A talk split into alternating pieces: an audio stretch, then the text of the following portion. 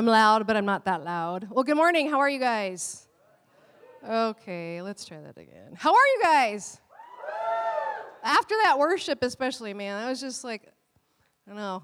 Because guess what? I'm preaching on anger to go from worship like that to we're talking about anger. All right, well, how good is it, man, to worship together?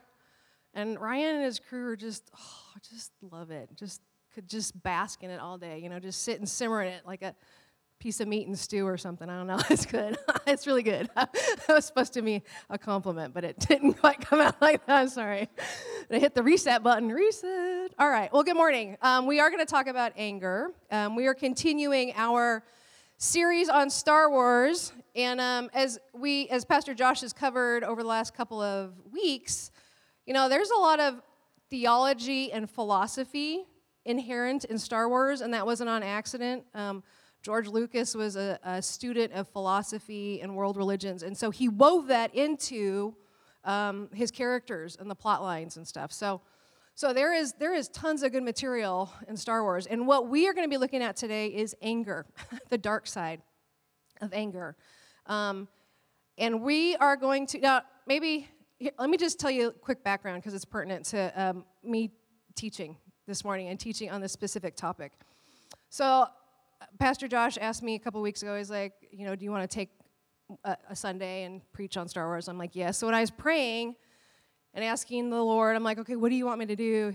it was just, there was no delay. It was like anger. And I was like, okay, God, what do you want me to preach on? He was like, anger. I was like, uh, and so, for those of you that don't know me, I am such a sweet, kind person, and I just get along with everybody. And I'm just, I, I, I am eminently qualified to preach this sermon. And here's why I have a perpetual short fuse.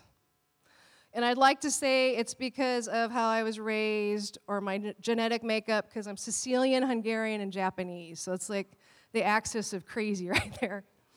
But here's the cool thing as I have been studying and preparing for this, man, here's the good thing about a great God, a loving Father that we serve. Man, God, I've been squirming. Like when I've been studying, especially last night, you know, did the last push to study, and I had to take half an hour. Like I'd study for half an hour, and then I have to take a break because it was like I'd read stuff, and the Holy Spirit was like, "That's you," and I just kind of squirm, and I have to get up, and I have to walk it off. and so, as I am um, speaking and, and, and sharing with you guys, I just want to let you know like, I am primarily, my primary audience is myself because I have growth to go in this area. You know, and so I want you to be encouraged though with what I have to say. Um, and maybe some of you are kind of like, I don't have anger issues, I'm not a hothead. That's okay, because guess what? Um, the average adult every day will have at least one episode of anger. So, where your adrenaline kicks in and your breathing starts to get a little shorter and quicker, and your fists are kind of clenched a little bit, and your body tenses up. You're going to have one of those a day, and then a f- three or four, three to five smaller episodes where you're just very extremely irritated or whatever and you're just like you know somebody cuts in front of you in line or i don't know like and you just you tense up that reaction starts we live in a society now where we are going so fast and furious that we kind of crawl on top of each other and we push each other out of the way. And then if it's not in public, somebody cutting in front of us in line, it's our kids, right? Because you're like, I asked you to clean that up 30 times. And by the 30th time, you're just like, you lose your, you just like pop your lid. You're just like, and so that, that's exactly how I sound when I, when I pop my lid. I sound like a chicken. But um, I, I just, you know, so Martin Luther, who started the Reformation, okay, I resonate with him completely because he just, he was this fiery guy for God. He was super passionate. And quite often, some of his associates would walk in on him. He was supposed to be studying or praying. And when he would pray, he would get mad at Satan. He would swear at Satan. He would just get so fired up. And so I just, he said, uh, Martin Luther has this great quote, and he says, When I am angry, I pray well and preach well. Well, let's hope for your sake that is true this morning, because I'm all fired up. all right, so I want to introduce our clip. And here's what I want you to get from this we can't be ruled by our emotions. Oh, yeah, you let it out, baby. You let it out. It's okay. I feel you. It's okay, honey. we, we can't be ruled by our emotions. We, have to, as Christ followers, Jesus died on the cross, not that so we could live a mediocre life, but that we could live our best life. And that maybe sounds like Joel Osteen, but here's what I'm saying. Jesus died on the cross and he's like, This you were stuck in your sins and your misery and your junk. I have come to lift you up so that you resemble, there's a family resemblance, and that you look like my son. That is our primary focus while we're on earth. So if we struggle with anger issues like I have, and that becomes our focus, and we let that control us, that kind of blocks Jesus coming in doing his stuff, doesn't it?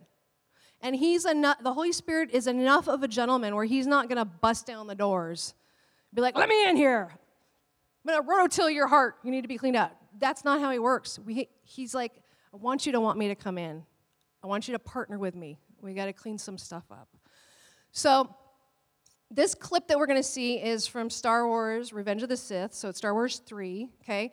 And um, up to this point, we've kind of seen, okay, spoiler alert, because I know that there's, I don't know how, and I don't understand why. This is one of the mysteries of the universe, but there are some people there that have not seen the Star Wars trilogy. So I apologize in advance if you're like, what? Okay, in this movie and in this scene, um, we see Anakin Skywalker, who's been mentored by Obi Wan Kenobi. He is crossed over into the dark side, for lack of a better word. He's made certain choices all along the way, and it's led up to this one big scene where he kind of really just chooses which side he's going to be on. And he gets into this huge duel with Obi Wan Kenobi. And, and I want you to pay attention to Anakin's demeanor. And just, he is just like a raging bull. He is so filled with anger and bitterness and malice, and he's just, ah, he just wants to get at it. He wants to kill Obi Wan Kenobi. And I want us to pay attention to it because there's some important key lessons that we're going to glean from it. Okay, let's roll it. If you're not with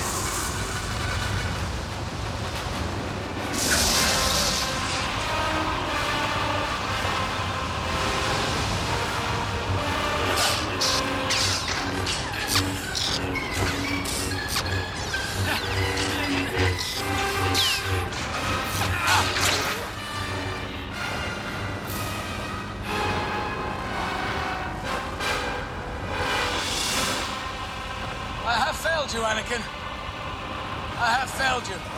I should have known the Jedi were plotting to take over. Anakin, Chancellor Palpatine is evil.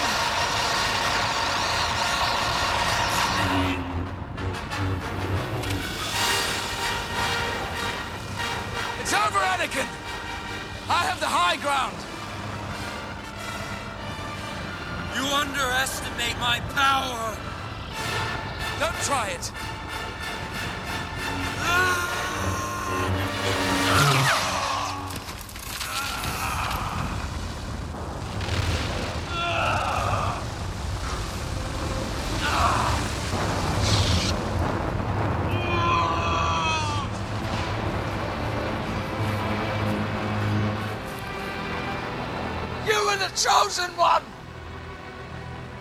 It was said that you would destroy the Sith, not join them! Bring balance to the Force, not leave it in darkness!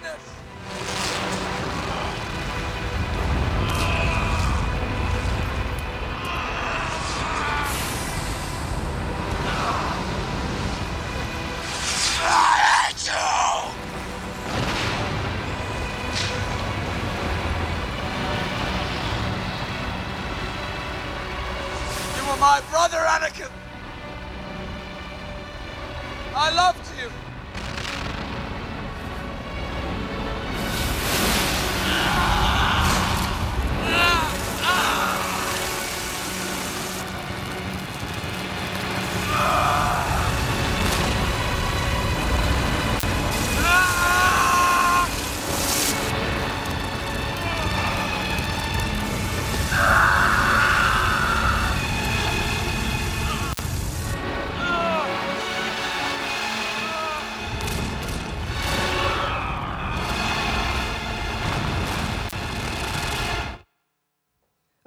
now what we didn't see in this clip is that shortly after this, um, uh, uh, the Sith Lord, which is Senator Palpatine, comes and he swoops um, Anakin Skywalker, who at this point has transformed into Darth Vader.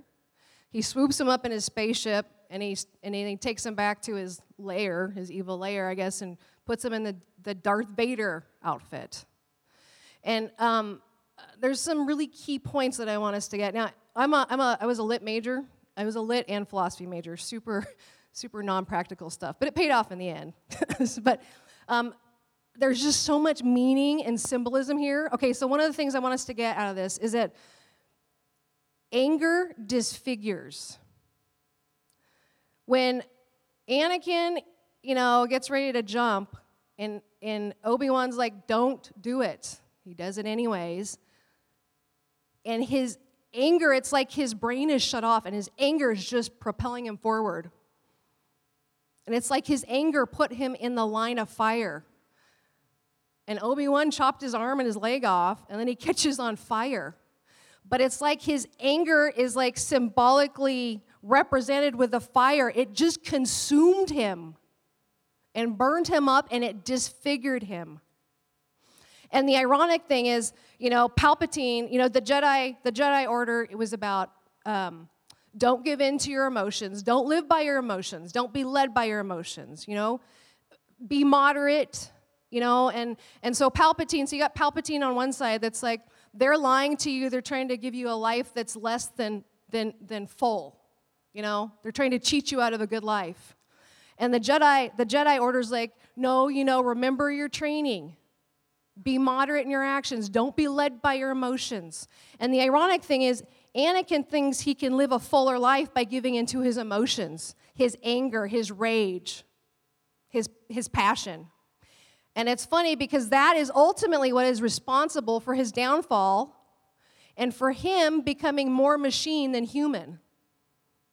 A, that's a big irony there. All right, so anger disfigures.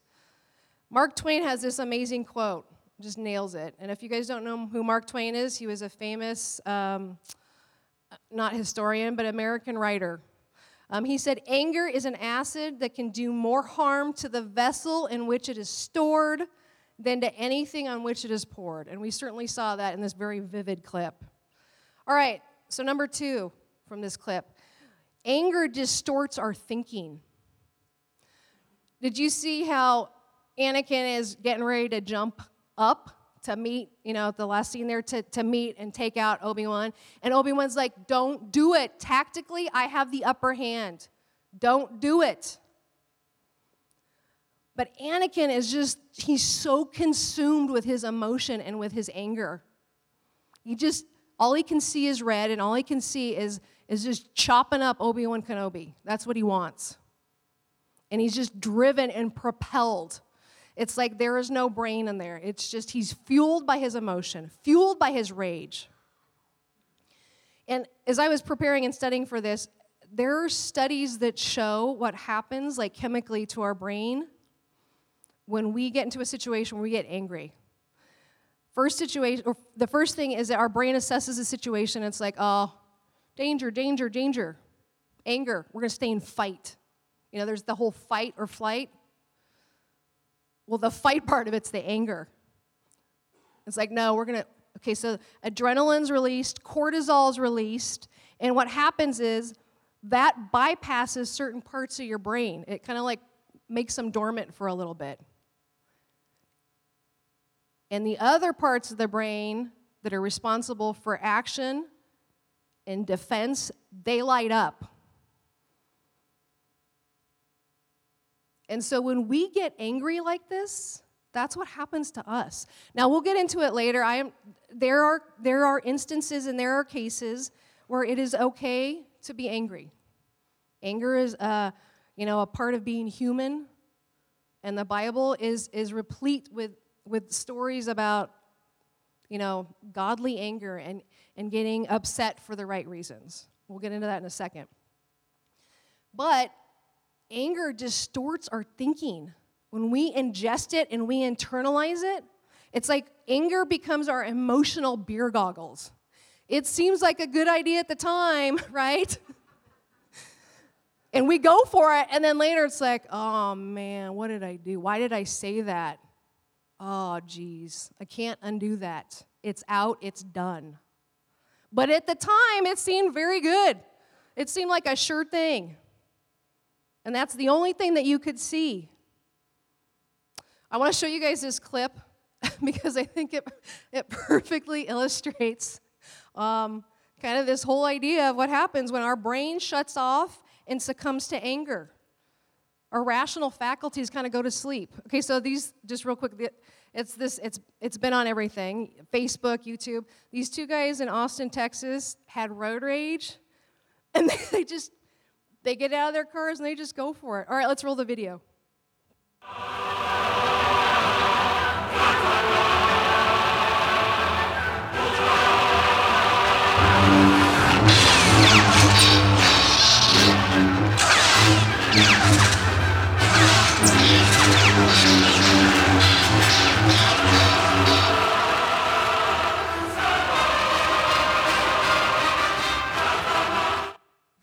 Okay, now obviously the lightsabers are not real, but the shorter guy actually got mad at the, the taller guy and came over to his truck with a bat in hand and tapped on the driver's side window, and the other guy gets out and reaches in the back of his truck for a giant stick, and they just go at it.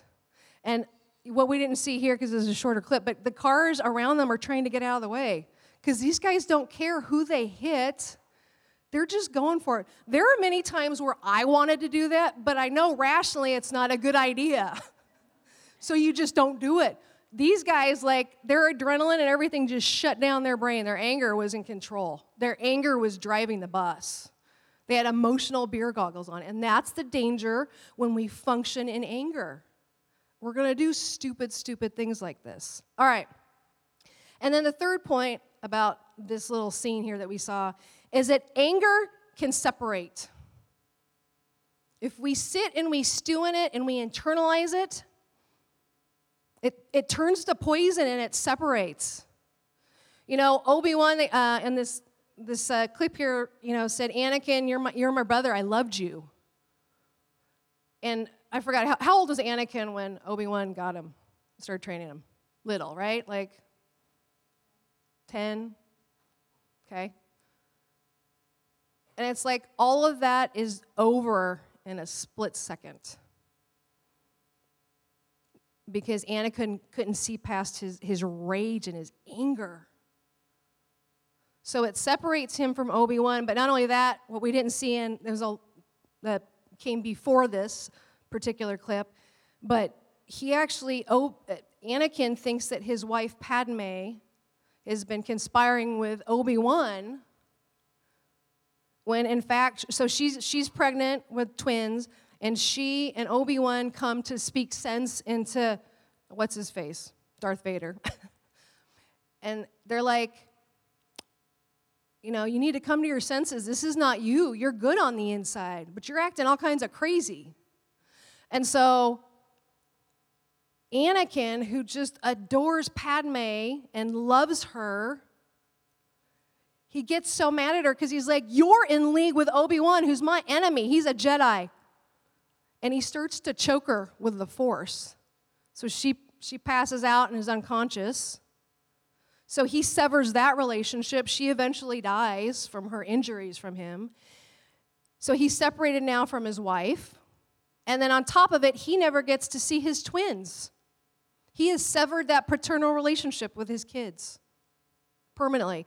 And it's ironic, of course, that later Luke is the one to kind of resuscitate that relationship. The son is. So it's kind of, there's just a whole lot of, totally nerding out here. There's just a lot going on.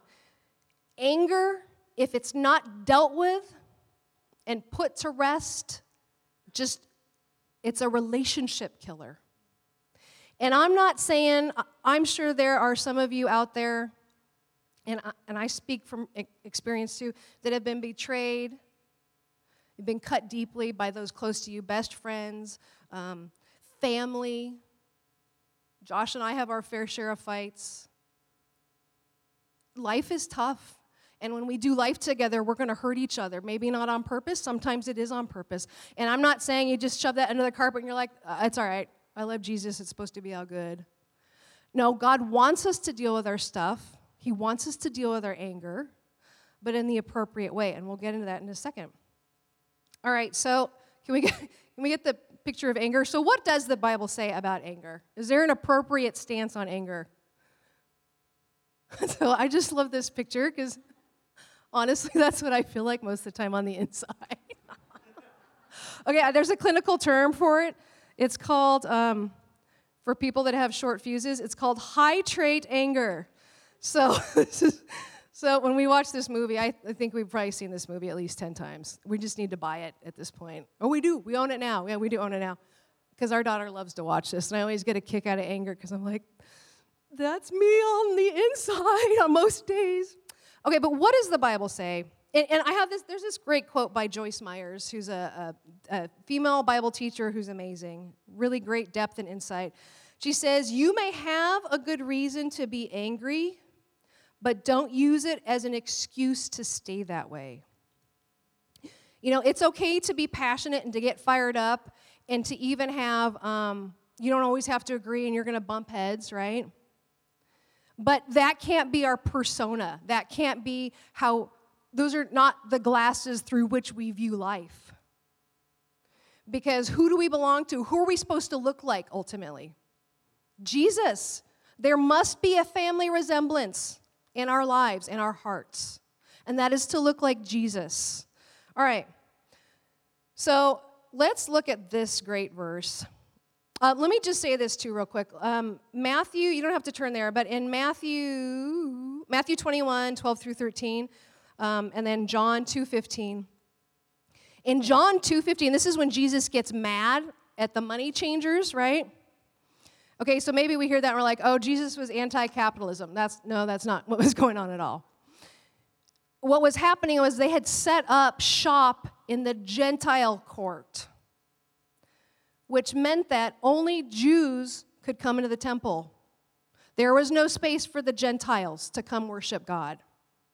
And Jesus, as the Lord of the temple, was peeved because what did, did he come just for the Jews? No. He came for the Jews and the Gentiles. And so Jesus was fired up.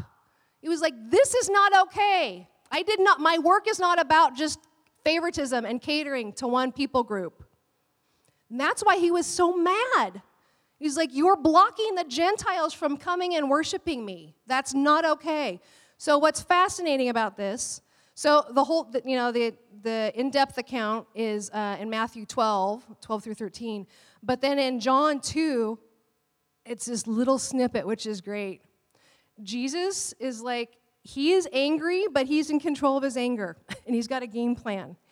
He comes into the marketplace and he finds a bunch of ropes, and he ties them, he, he like uh, knits them together. He braids them together, and he makes a, a mean whip out of them. He then takes that and he comes into the, the marketplace and the, the court of the, the Gentiles and he starts whipping people and turning over the tables. And so I, I use that to show that there is definitely a place and a time for anger. Now, there's no account though of Jesus going home and stewing on it and being like, oh, I am revoking salvation. That's it. I'm done. I'm so mad. Jesus dealt with it. He had righteous anger, dealt with it, got it over with, and left it. Okay, that is the model we are to follow. Jesus didn't walk into the money changers or the money changers and be like, oh, okay, I'm not supposed to feel anger. Oh, so hey, this is okay. Okay, it's okay. I'm just gonna. No, Jesus dealt with it. He dealt with it. And, and that takes courage to deal with your anger. And sometimes our default mode is because we're not used to dealing with our anger. Know, maybe you're like on this side, you're like me, you got a short fuse. Or maybe you're on this side and you're like, I, I that's anger is not my issue. Okay, or maybe you're in the middle and you're like, I avoid way too much. I have anger, but I don't deal with it. Anything on this spectrum is not ideal because God calls us to be authentic people. And if we're not being real and dealing with our stuff, Jesus can't work with us. We have to be emotionally healthy to have spiritual health, folks. That's how it works. We can fake it and look like we have it together spiritually. But if our home is a mess, if we are constantly screaming at our kids, let me just say I do my fair amount, don't I, honey? Yes, I do. Um, if we're constantly sparring and knocking heads with our spouses, with our coworkers, with our siblings, you get the idea. We got to look at ourselves and figure out how to take care of business. That is not a healthy model. And then we go to church and we, we worship God and we pretend like everything okay. That's not authentic living. That's not looking like Jesus. Jesus never faked it. He was the real deal. And that's the model we are to follow. All right, now, okay, so I digressed and I showed you Jesus got mad. Now I want to look at um, more of the doctrinal side of this. Okay, Ephesians 4 26 through 32. It says, Be angry and do not sin. Do not let the sun go down on your anger, and give no opportunity to the devil. Let the thief no longer steal, but rather let him labor, doing honest work with his own hands, so that he may have something to share with anyone in need. Let no corrupting talk come out of your mouths, but only such as good for building up as it fits the occasion, that it may give grace to those who hear. And do not grieve the Holy Spirit by whom you were sealed for the day of redemption. Let all bitterness and wrath and anger and clamor and slander be put away from you, along with all malice. Okay, we got to look at the qualifiers here because Paul was very deliberate. Every single word that he wrote counted. He wasn't like, oh, yeah, I guess that works. I'll just stick that in there. Paul was very articulate and very deliberate with what he wrote. And so when it says here in verse 31, is it let 50% of bitterness and wrath, let three quarters, what is it? What does it say? All, everything, every last drop. We need to give it to Jesus. 32. Be kind to one another, tenderhearted. Ooh, this is the hard one. Forgiving one another as God and Christ forgave you. Man, we could camp out on here for a whole week. Who's with me? Anybody? okay. All right. So I'm going to try and, and uh, cover a lot of ground real quick. Okay. So first of all, notice in 26, does it say never be angry? No. It says be angry. And I, I one of the reasons why I love the Bible, I was, it, it's just, it's there's a level of practicality about it that is just so refreshing. It's like this is life. You're going to step on each other's toes. People are going to say mean things to you. You're going to say mean things to other people. It's going to happen. But, what does it say? Be angry and do not sin. So it's like, yes, you're going to be angry. Don't camp on that.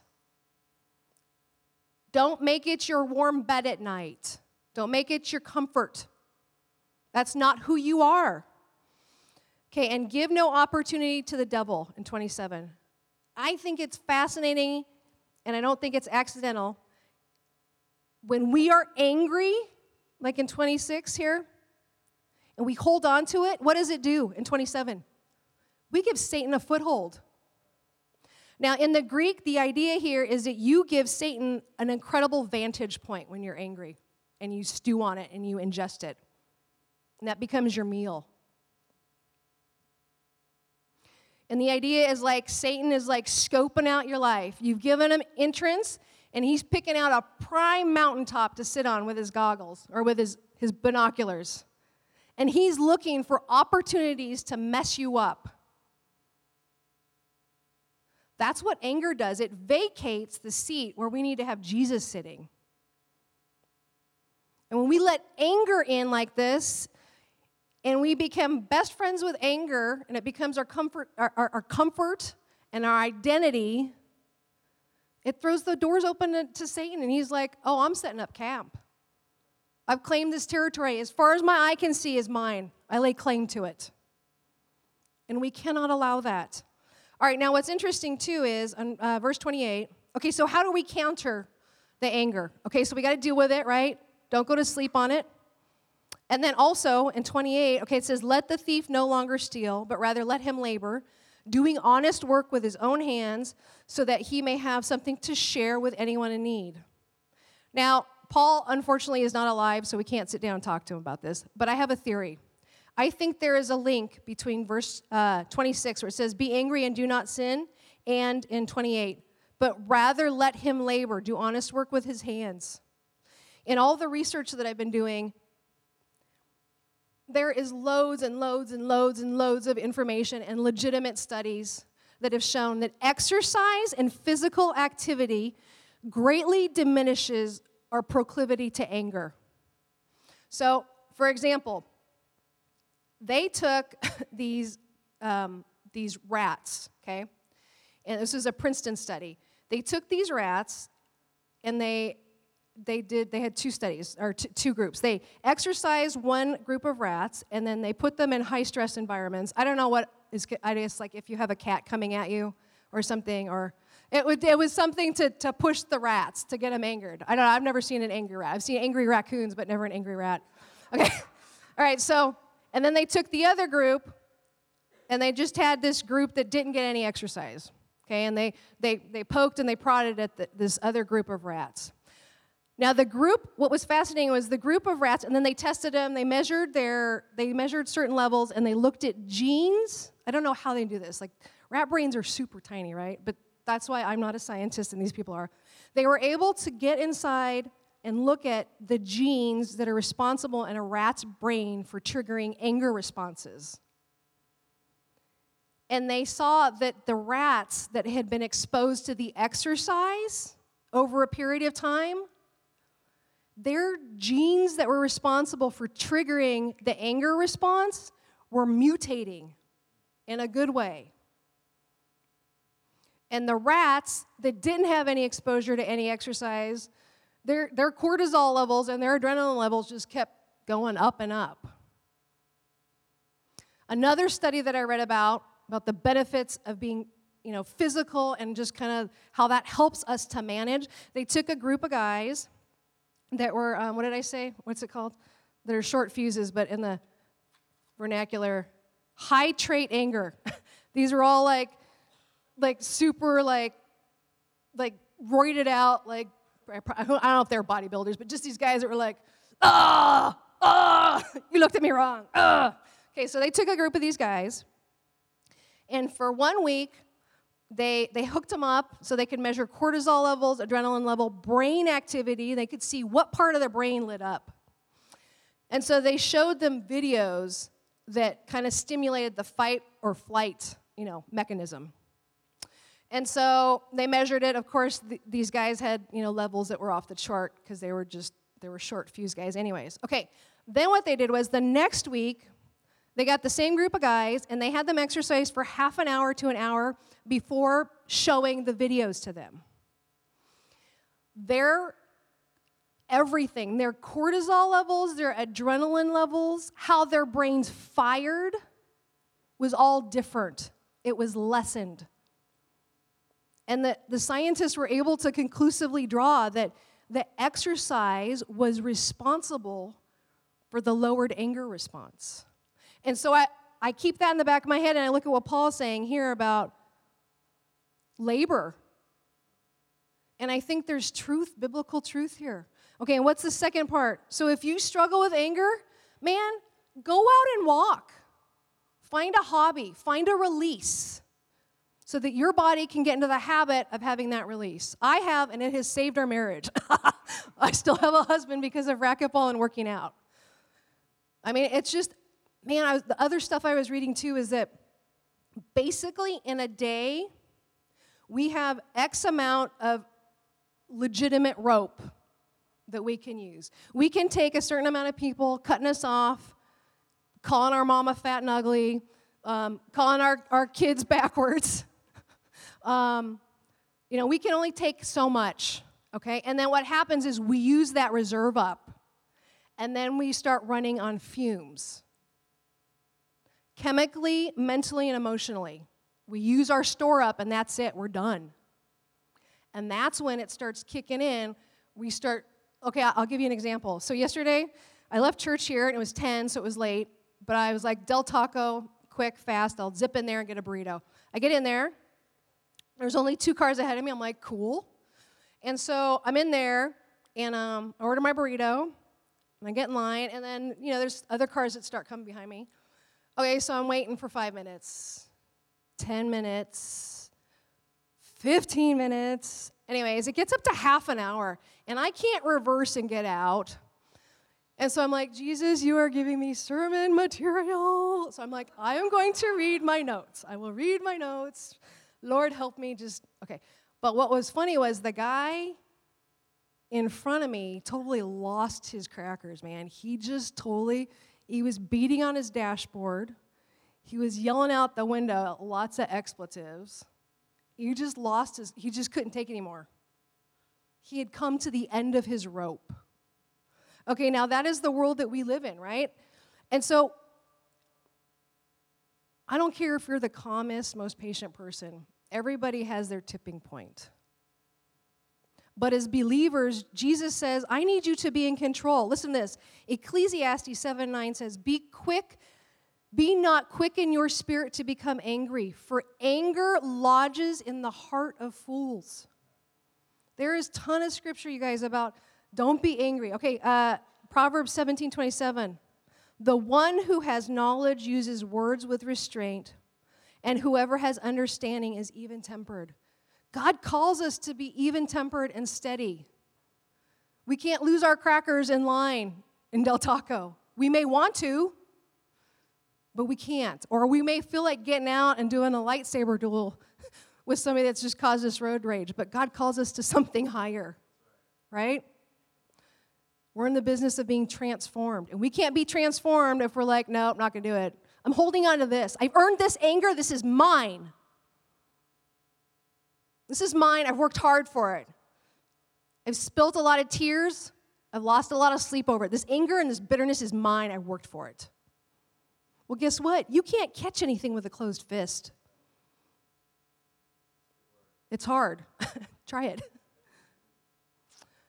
So Jesus is like, in 32, he's like, be kind to one another. Why? No, not because we deserve it, but because I forgave you first. I was kind to you first. And what are we called? Who are we called to look like? Jesus.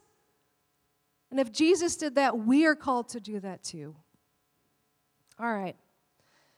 Man, I have so much more, but I'm gonna I'm gonna end it. Can I have the band come up, please? And the ushers. I'm gonna read um, a prayer, and as they pass the offering basket, you know, maybe just you could just bow your head or, or just say it with your eyes open, but speak to God. If you're if you're struggling with anger and bitterness, you got to release it to God because God's like, I want to do stuff with you. You're my child. I want to love on you, but you're so hard. You have this shell around your heart. And I want to get in there. All right, let's pray for the offering, and I'll read this prayer. Lord Jesus, we joyfully give back to you. God, thank you for your ultimate sacrifice on the cross. God, in that while we were still sinners, you poured out your love and your grace to us and your forgiveness. So, God, this is a small way, this offering to say, God, we love you, we bless you. Everything that we own, everything that we are is yours. We pray that you would bless this offering, God, and I pray that it would bring a, a huge smile to your face. In the name of Jesus, amen. All right, let me read this quote as the offering basket goes around, or this prayer. And it's from this guy named John Bevere. He wrote this book called The Bait of Satan, and it is really good. And it's about not getting caught up in offense, you know. All right, this is the this is the prayer. Father, in the name of Jesus, I acknowledge that I have sinned against you by not forgiving those who have offended me. I repent of this and ask your forgiveness. I also acknowledge my inability to forgive them apart from you. Therefore, from my heart, I choose to forgive. I bring under the blood of Jesus all that they have done wrong to me. They no longer owe me anything. I remit their sins against me. Heavenly Father, as my Lord Jesus asked you to forgive those who had sinned against him, I pray that your forgiveness will come to those who have sinned against me. I ask that you will bless them and lead them into a closer relationship with you. Amen. I pray that if you said that, you meant it. And sometimes, like the stuff that we want to leave sticks to us, right? But you got to keep laying it at the feet of Jesus, laying it at the feet of Jesus, laying it at the feet of Jesus. Because sometimes it becomes enmeshed in us. But we serve a good God. We serve a God who's like, I'm in the business of renewing minds and hearts. That's what I do. Because there's power in the cross, folks. And I want you to go this week knowing that. So if you if you prayed this and you believe it, leave it here. Leave it here. And maybe maybe you're like, I want to, but I'm it's sticking to me. Ask Jesus. Say, God, give me the strength to just cleave it from me. Cut it from me. I want it out. Lord, bless you guys. Know that you have a God who loves you and a Father who wants to dote on you. Go with God. Have a great week, you guys.